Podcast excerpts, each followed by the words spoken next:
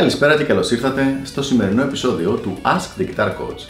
Σήμερα έχουμε μια ερώτηση από το φίλο του Δημήτρη στο YouTube, ο οποίος ρωτάει Γιάννη, μπορώ να αρχίσω μαθήματα και για κιθάρα και για μπάσο ταυτόχρονα; Ωραία ερώτηση Δημήτρη μου λοιπόν, για να δούμε αν μπορώ να σε βοηθήσω. Γενικά δεν θα υπάρχει κάποιο πρόβλημα στο να δουλέψεις παράλληλα στη κιθάρα και στον μπάσο, όποιο και να είναι το επίπεδό σου, εφόσον προσέξεις 2-3 συγκεκριμένα πραγματάκια τα οποία θα σε προστατεύσουν.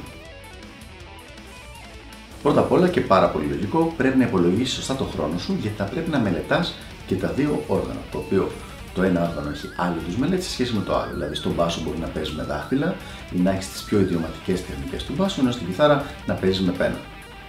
Πέρα από αυτό, θα πρέπει να προσέξεις πολύ το θέμα των χεριών σου και να μην συμβεί κάποιος τραυματισμός. Γιατί όταν ασχολείσαι και με τα δύο όργανα αυτά, παίζεις κάποιε ώρε στο ένα, κάποιε ώρε στο άλλο, οπότε υπάρχει μεγάλη επιβάρυνση των, ε, στους μυς και στους τένοντές σου. Τώρα, αν με ρωτούσες σε ποιο από τα δύο όργανα να δώσεις βάση, αρχικά θα σου έλεγα να δώσεις βάση στην κιθάρα για δύο λόγους. Πρώτα απ' όλα, λόγω των περισσότερων χορδών, ενδείκνυται πιο πολύ για τη μελέτη της θεωρίας σου και τη γνώση της αστιέρας. Δηλαδή είναι πιο πλήρες το να μπορείς να μελετάς σε 6 χορδές από ότι είναι σε 4 τόσο αφορά τη γνώση της αστιέρας σου.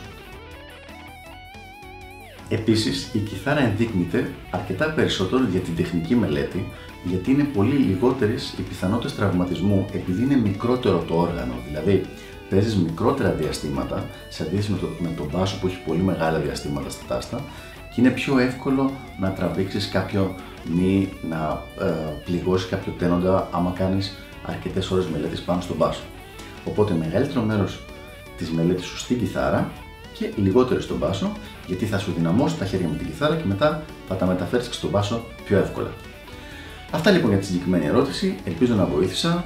Εγώ σε υποστηρίζω απόλυτα στο να μπορέσεις να ασχοληθεί και με τα δύο όργανα και τα λέμε στο επόμενο Ask the Guitar Coach. Γεια χαρά!